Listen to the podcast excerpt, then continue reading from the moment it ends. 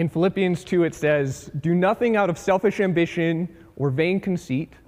Rather, in humility, value others above yourselves, not looking to your own interests, but each of you to the interests of the others.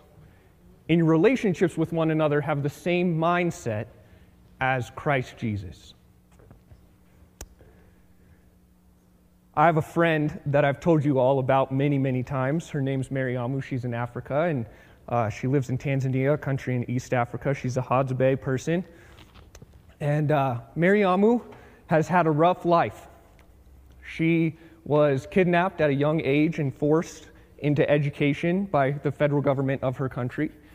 Uh, she stayed, unlike many of her classmates, and she learned English and Swahili and all kinds of stuff there. She uh, eventually returned to her village where she became a teen mom, a single teen mom. And then several years later, she married a Muslim man. And together they had two children. This man was strict, he was harsh. He forced her to work long days on their family farm while he drank away their meager income at the local bar. One day, Mariamu came home from a particularly long day on the farm to discover that her husband had sold all of their earthly possessions, taken the money, and fled somewhere. She doesn't even know where. All she was left with was the clothes on her back and her two young children, a torn up mosquito net, and uh, what we call a shuka, which is a sheet. For weeks, she laid on this shuka with her children, and that's, that was their house.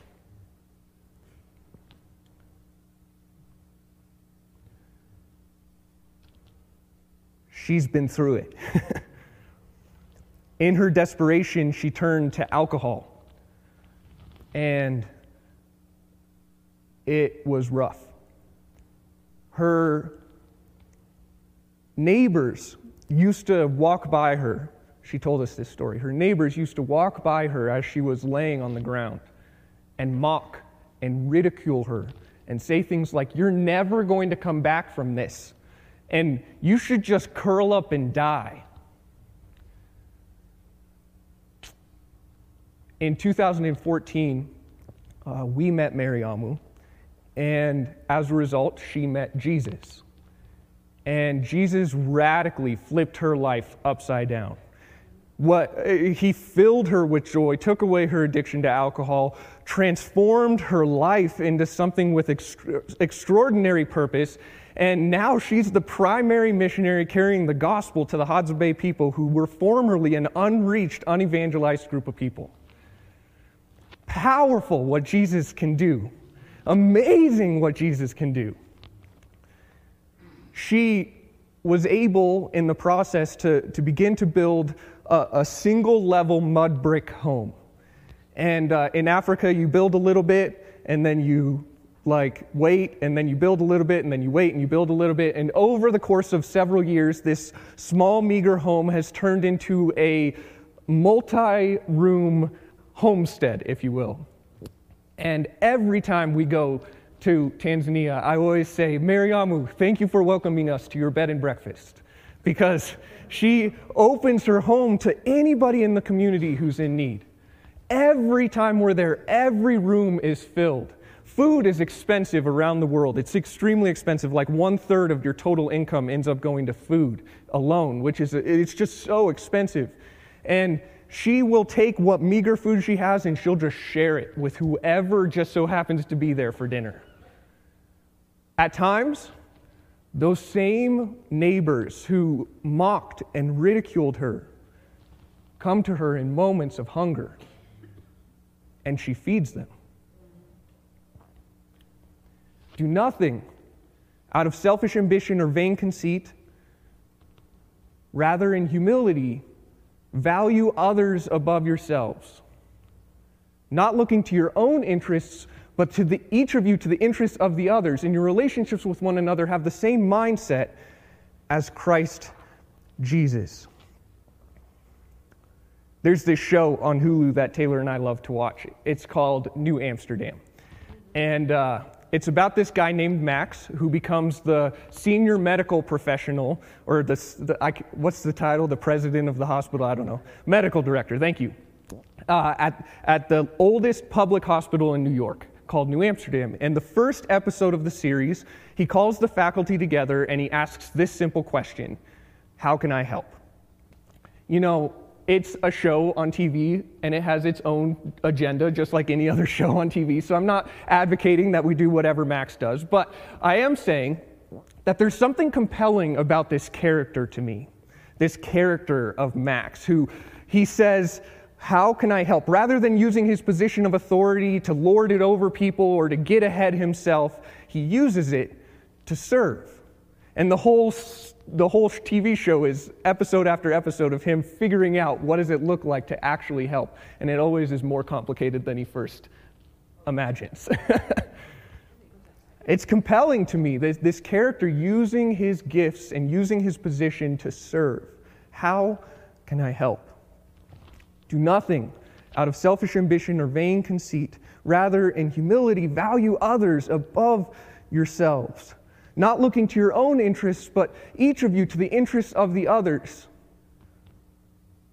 In your relationships with one another, have the same mindset as Christ Jesus. This last fall, I was at a business as mission conference in the Middle East, and uh, the, the person who started the conference each day with a devotion was a guy named Brother Yun. Uh, many of you may have read his book, uh, The Heavenly Man. If you haven't had a chance to read it, one of the most life changing books I've ever read. Highly, highly, highly recommend it. The, the Heavenly Man. Um, crazy. This guy, uh, Brother Yun, is a, a, major leader in the Chinese underground church movement. Uh, he's seen tons of people come to Christ. He's, he's gone through the wringer. Let me tell you what, he's suffered. Uh, he's been tased in the mouth. He's had both of his legs broken. He's gone through terrible atrocities. Uh, he's been starved. He's been ridiculed. He's been separated from his family in prison for like 10 years, I think, in three separate occasions. Like this guy has gone through horrible, awful, terrible stuff. And it was his job each day to start the Business as Mission Conference with a devotion. And the first day, he stands up, and I'm so excited. It's like meeting a personal hero, actually, because I'm like, I'm like, this guy, this guy is legit. And uh, so he gets up, and in Chinese, he begins to sing three simple words Yesu ai ni. Jesus loves you. And then he just keeps singing for like 15 minutes. These three simple words Jesus loves you. And I'm sitting there thinking to myself, man, he's actually making me believe it. like it took 15 minutes of him singing, Jesus loves you, for me to remember that he actually does love me. But as I sat there listening, I thought to myself, of all the people on planet Earth, who could show up at a conference like this one and bring down the spiritual hammer and say, You guys need to ship up and shape up and figure it out. This man could have been that man. But instead, his message Jesus loves you. Do nothing out of selfish ambition or vain conceit. Rather, in humility, value others above yourselves, not looking to your own interests, but each of you looking to the interests of the others. In your relationships with one another, have the same mindset as Christ Jesus.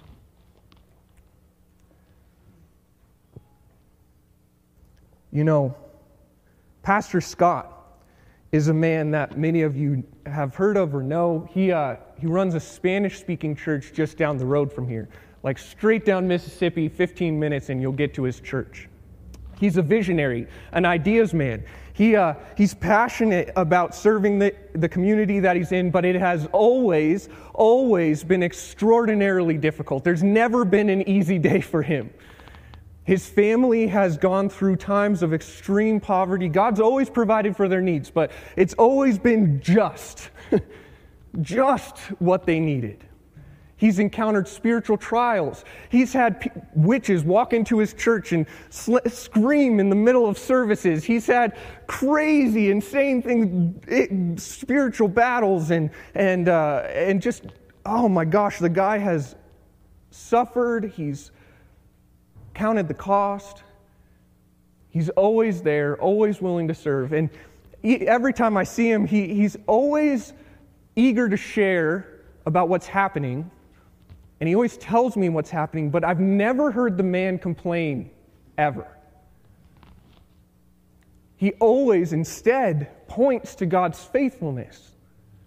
Look how God is coming through. Look what Jesus is doing. Look how, look how God is changing this community. Look what, look what he's doing.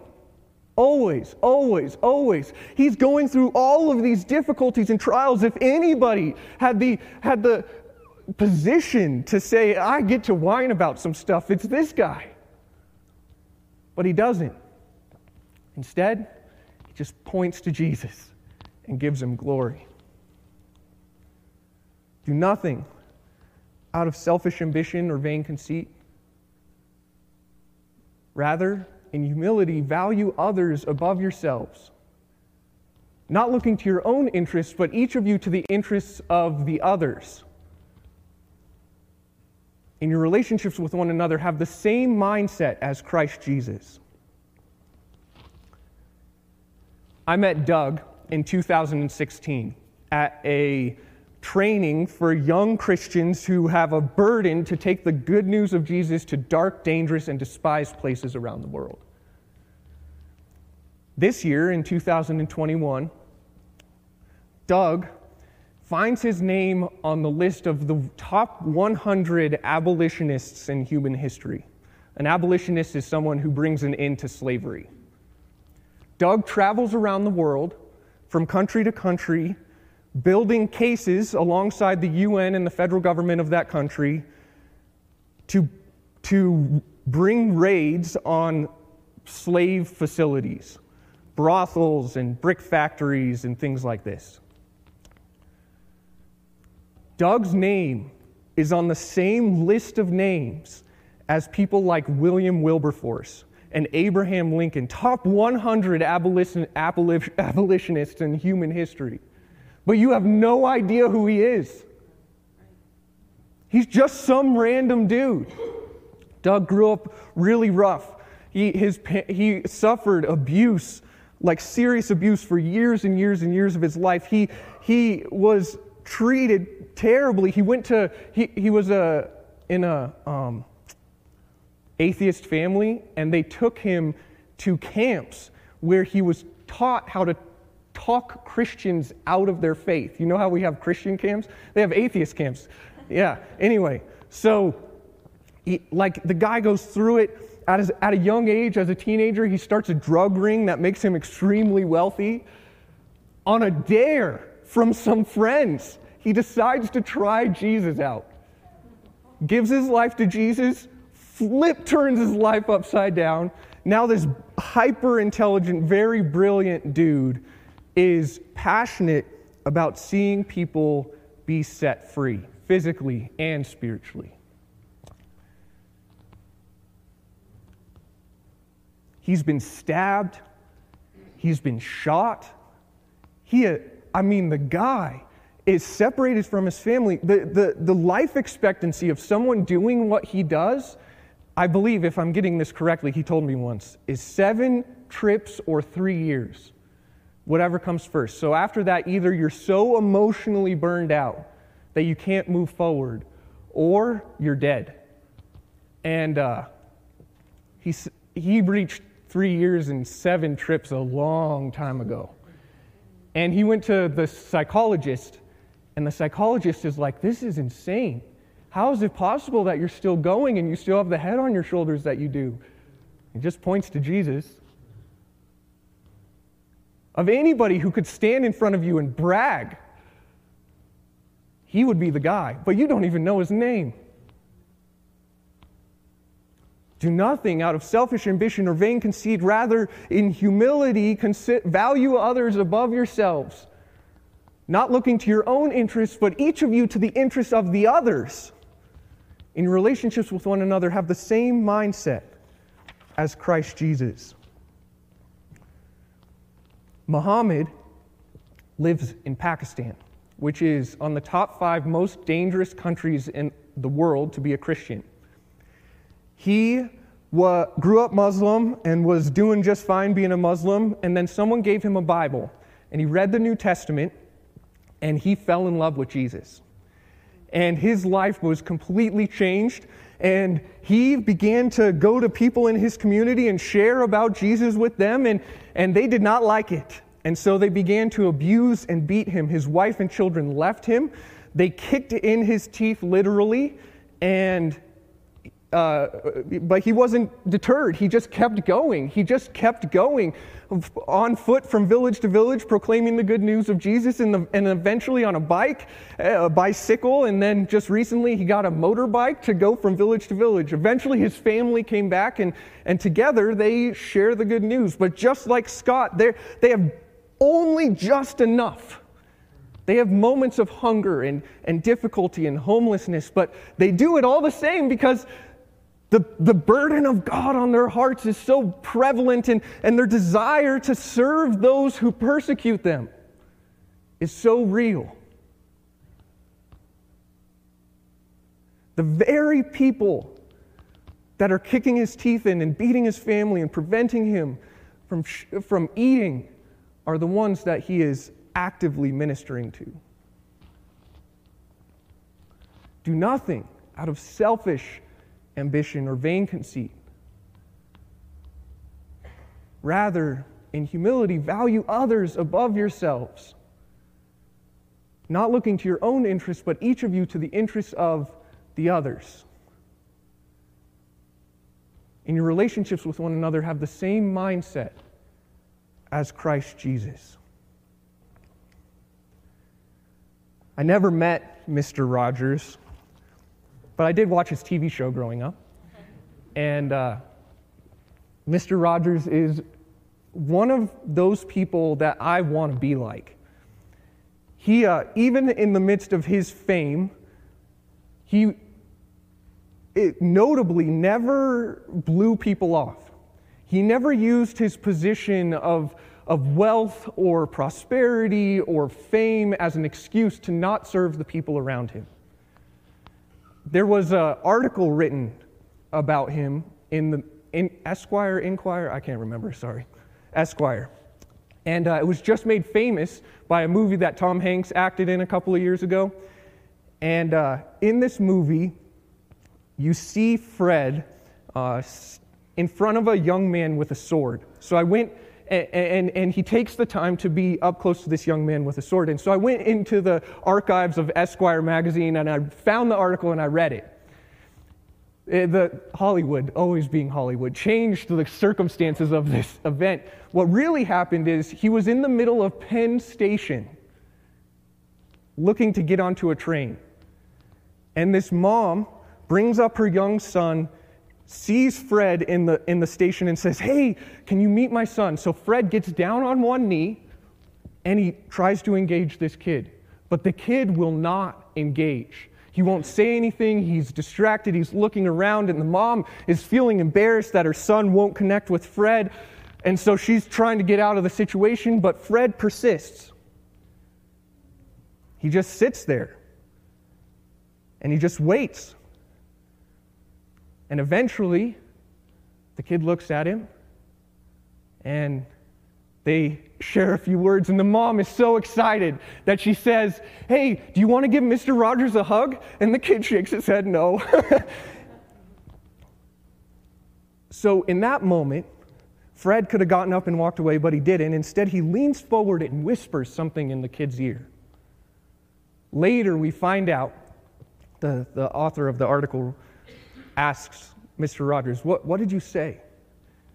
And Mr. Rogers said, You know, sometimes when, when someone like a kid like that is, is carrying around a sword, it's because we want, he wants us to know that he's strong on the outside. But I wanted him to know that he's also strong on the inside. So I said, Do you know you're strong on the inside too? The kid shook his head, Yes. Do nothing out of selfish ambition or vain conceit. Rather, in humility, value others above yourselves, not looking to your own interests, but each of you to the interests of the others. In your relationships with one another, have the same mindset as Christ Jesus. Many of you guys heard about my friend John. Uh, when I told you, I put his picture up, or I don't know, I put his country up on the screen uh, a, month or so ago, and uh, many of you guys donated so that we could see him be able to move back to this dangerous country that he's planning on moving back to. By the way, thank you so much for your generosity. God really provided, and uh, we're going to be uh, meeting up with him this spring to deliver those funds so that he can get back in. Anyway, um, John grew up in one of the top two most dangerous countries on planet Earth to be a Christian. He uh, grew up Muslim and lived a Muslim life, and then he left the country at, uh, as a young man in search of work, and he found work in Southeast Asia. He also just so happened to find Jesus in Southeast Asia at the hands of some missionaries. And so he decides to follow Jesus, long story short. And then COVID, because of how countries shut down, forced him to return to his home. When he returned to his home, his family said, Hey, uh, you need to convert back to Islam, marry a Muslim woman, or we're going to kill you. So he decided to leave, and uh, he went to a nearby city. And that's when we met him and heard about him. And we began to pray with him and connect, uh, pray about, for him and connect with him. And uh, eventually he makes it into a neighboring country where during COVID he sets up a rescue shop, a, a safe house for people like him. Because in his country, Christians are hunted. And then they get hunted outside of his country also by people who are in, from that country hunting them outside the country because they're apostates and they deserve to die. So he sets up a safe house, and one day I'm on a video call uh, with this safe house, and we were doing a Bible study every week and just meeting together and I meet a woman on this call named Ruth.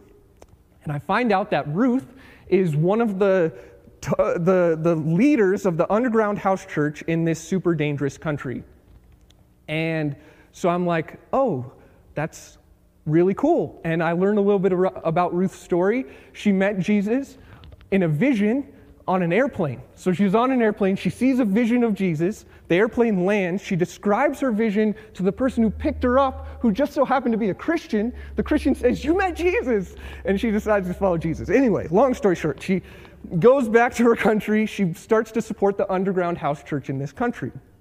And uh, she starts this business, and everything's going well. Anyway, she's in this other country where John's at because she's trying to get medical help, and then she goes back and long story short, she gets COVID and things get progressively worse and worse and worse, and then she passes away.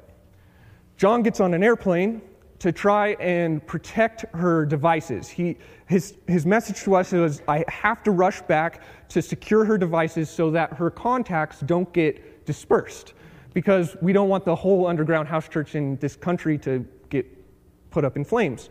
So he rushes back. While he's there, the Lord begins to burden his heart for these people. And we get a message from him six weeks ago. And in this message, he's like, I feel like uh, God's saying it's my turn to go back. And so he reaches out to us and says, Hey, can you help me raise some money? So that's what we've been doing. And it's interesting. Most people from this country, when they become a Christian, they flee but John, compelled by the Spirit of God and compassion for his people, is running right back in. Do nothing out of selfish ambition or vain conceit. Rather, in humility, value others above yourselves, not looking to your own interests, but each of you to the interests of the others. In your relationships with one another, have the same mindset as Christ Jesus who, being in the very nature God, did not consider equality with God something to be used to his own advantage. Rather, he made himself nothing by taking on the very nature of a servant. And being found in appearance as a man, he humbled himself by being, becoming obedient to death, even to death on a cross. Jesus set the example. We just celebrated his birth. He gave up so much to come and serve us. And every moment, every breath, every word, every action of his ministry was always about raising others up and considering them more important than himself. Ultimately, all the way to the cross, where he, in uh, the most amazing and epic way possible, p- displays for everyone what it means to make others more important than yourself. His home was just the home of a working class man. His meals were the meals of a working class family. His death, the death of a common criminal. Jesus set the example for us. He showed us what it meant to value others as more significant than ourselves. He, he told us to value others more significant than ourselves, and then he proved it by everything that he did. It's not just a moment here or there. It's every moment the King of the universe down on his knees, washing the feet of just us. The Bible says we're dust. We're a mist that appears for a short time and then vanishes. And the older I get, the more I realize how very valid that is. You blink and your life is going to be over. This is the King of the universe who pre existed all time. Through him, all things were made, and he's washing your feet. Do nothing out of selfish ambition or vain conceit. Rather, in humility, consider, value others above yourselves. Not looking to your own interest, but each of you to the interest of the others.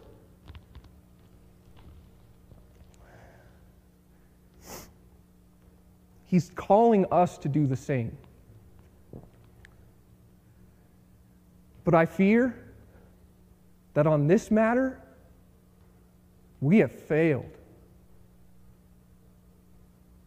From my point of view, this scripture is at the center of almost every church conflict. I'm more important than you. What you did to me deserves to be punished.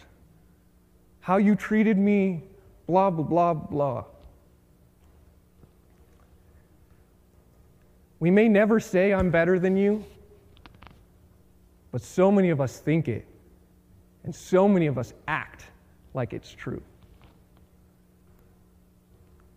It's poison to our hearts, and it's poison to the body of Christ. It's like there's this uh, surface, and the body of Christ functioning makes this surface really smooth.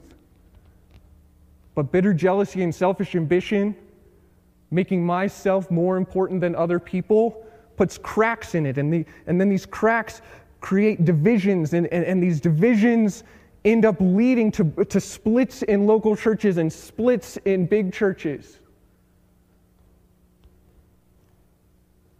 When we make ourselves more important than other people, that's exactly what happens.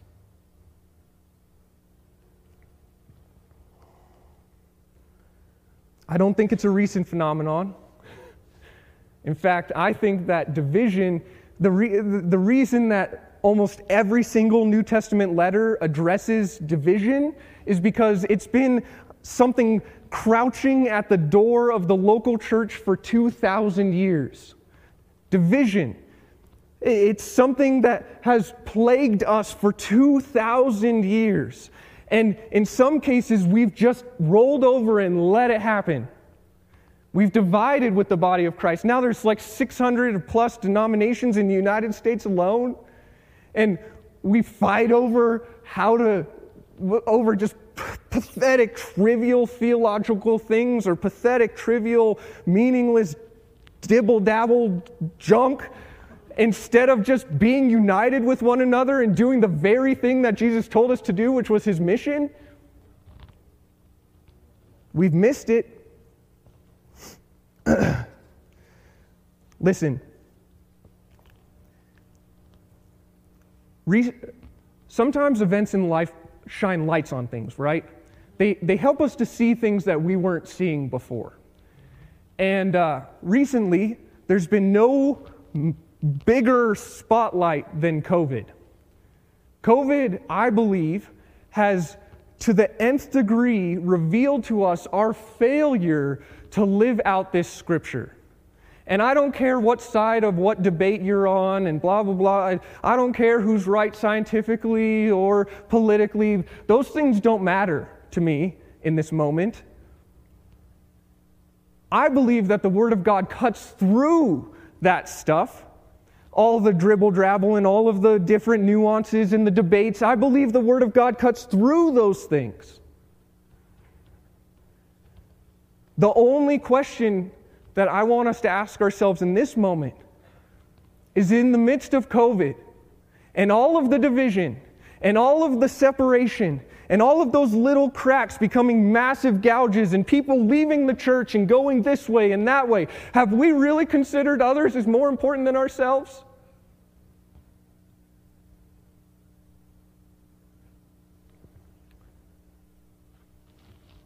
I don't think that we have. I think we've functioned thinking that I'm the most important one in the room.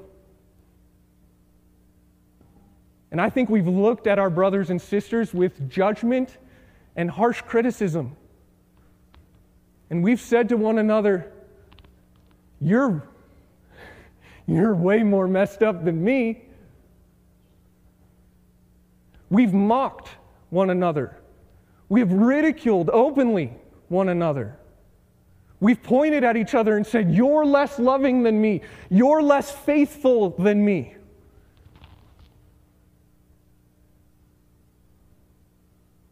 There are all of these terrible things in our hearts harsh criticisms and judgments of one another. And it is sin. And we need to repent. In five years, Lord willing, I don't think COVID is going to be continue to be a thing. I, did, I mean, don't quote me on it, but are we going to look back on this time like we look back on churches of history and things that they divided over and think to ourselves, oh, we did the right thing? I just don't think we will. I think we'll look back on this time and grieve because we made ourselves more important than one another.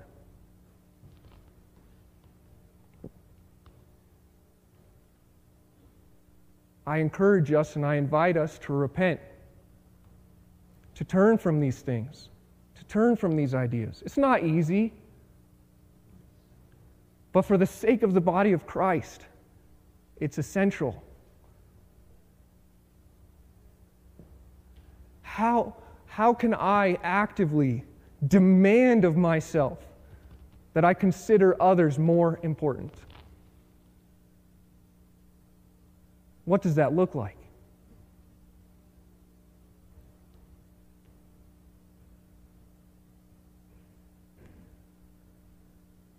If you've wrong, if you have harbored something in your heart against a brother or a sister, go to that person.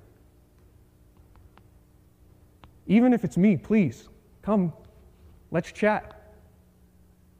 I'll ask for your forgiveness.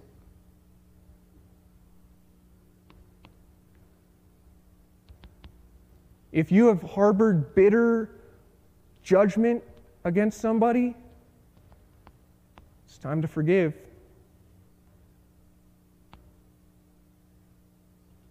We can't keep going forward the way we're going because we won't go forward at all. We'll spend all our time fighting with each other and no time doing the very thing that Jesus called us to do.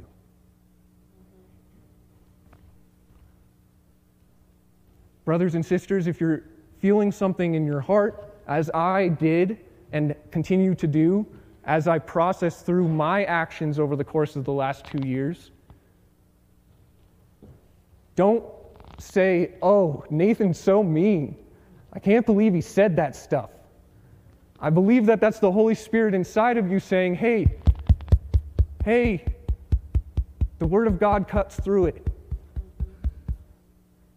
Maybe there's something you need to do about it. And I encourage you to not wait. I encourage you to not put it off. I encourage you to not say, oh, it's water under the bridge. We need to be united. Now more than ever, we need to be, we need to be united. Let's not, let's not let, oh my goodness, let's not let this stuff divide us. How foolish, how foolish we will be if we let this stuff divide us.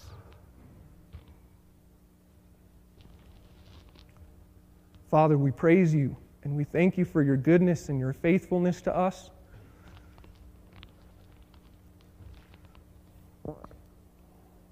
Lord, I, I ask for your forgiveness for my heart attitude and how I've considered myself more important than others, and how I thought I was the smartest person in the room, and that my perspective was right. Please forgive me, Lord.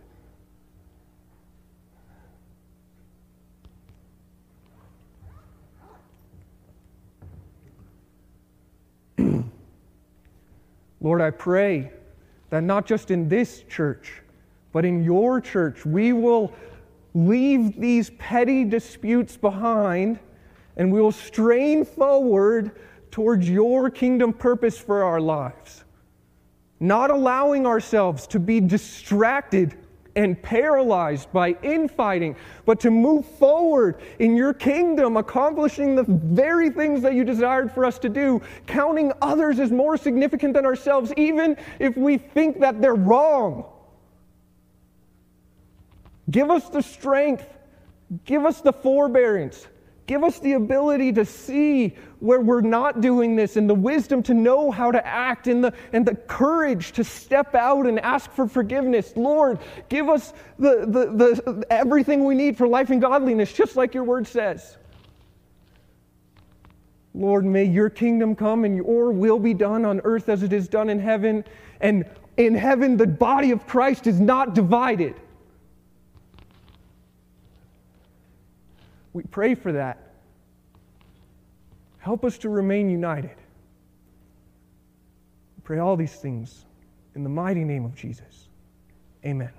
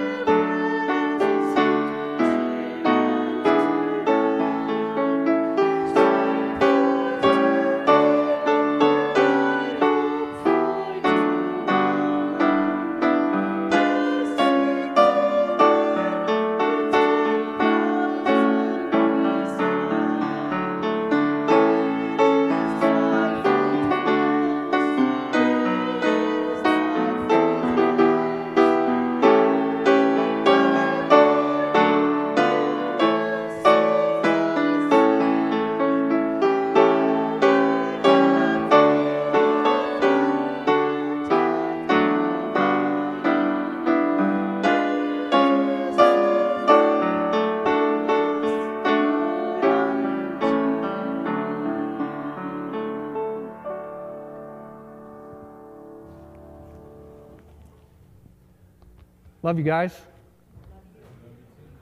I, I believe that we can be united. Otherwise, I wouldn't waste my breath. I believe that God is calling us to more. Let's do it. Amen. It's possible through the Holy Spirit. It's possible that we can be united through the thick and the thin. And the world is only going to get more difficult to negotiate and to figure out. And so we have to hold together with one another under the lordship of Christ, under his authority and his leadership. We can do it. We can do it. Hope you guys have a good week.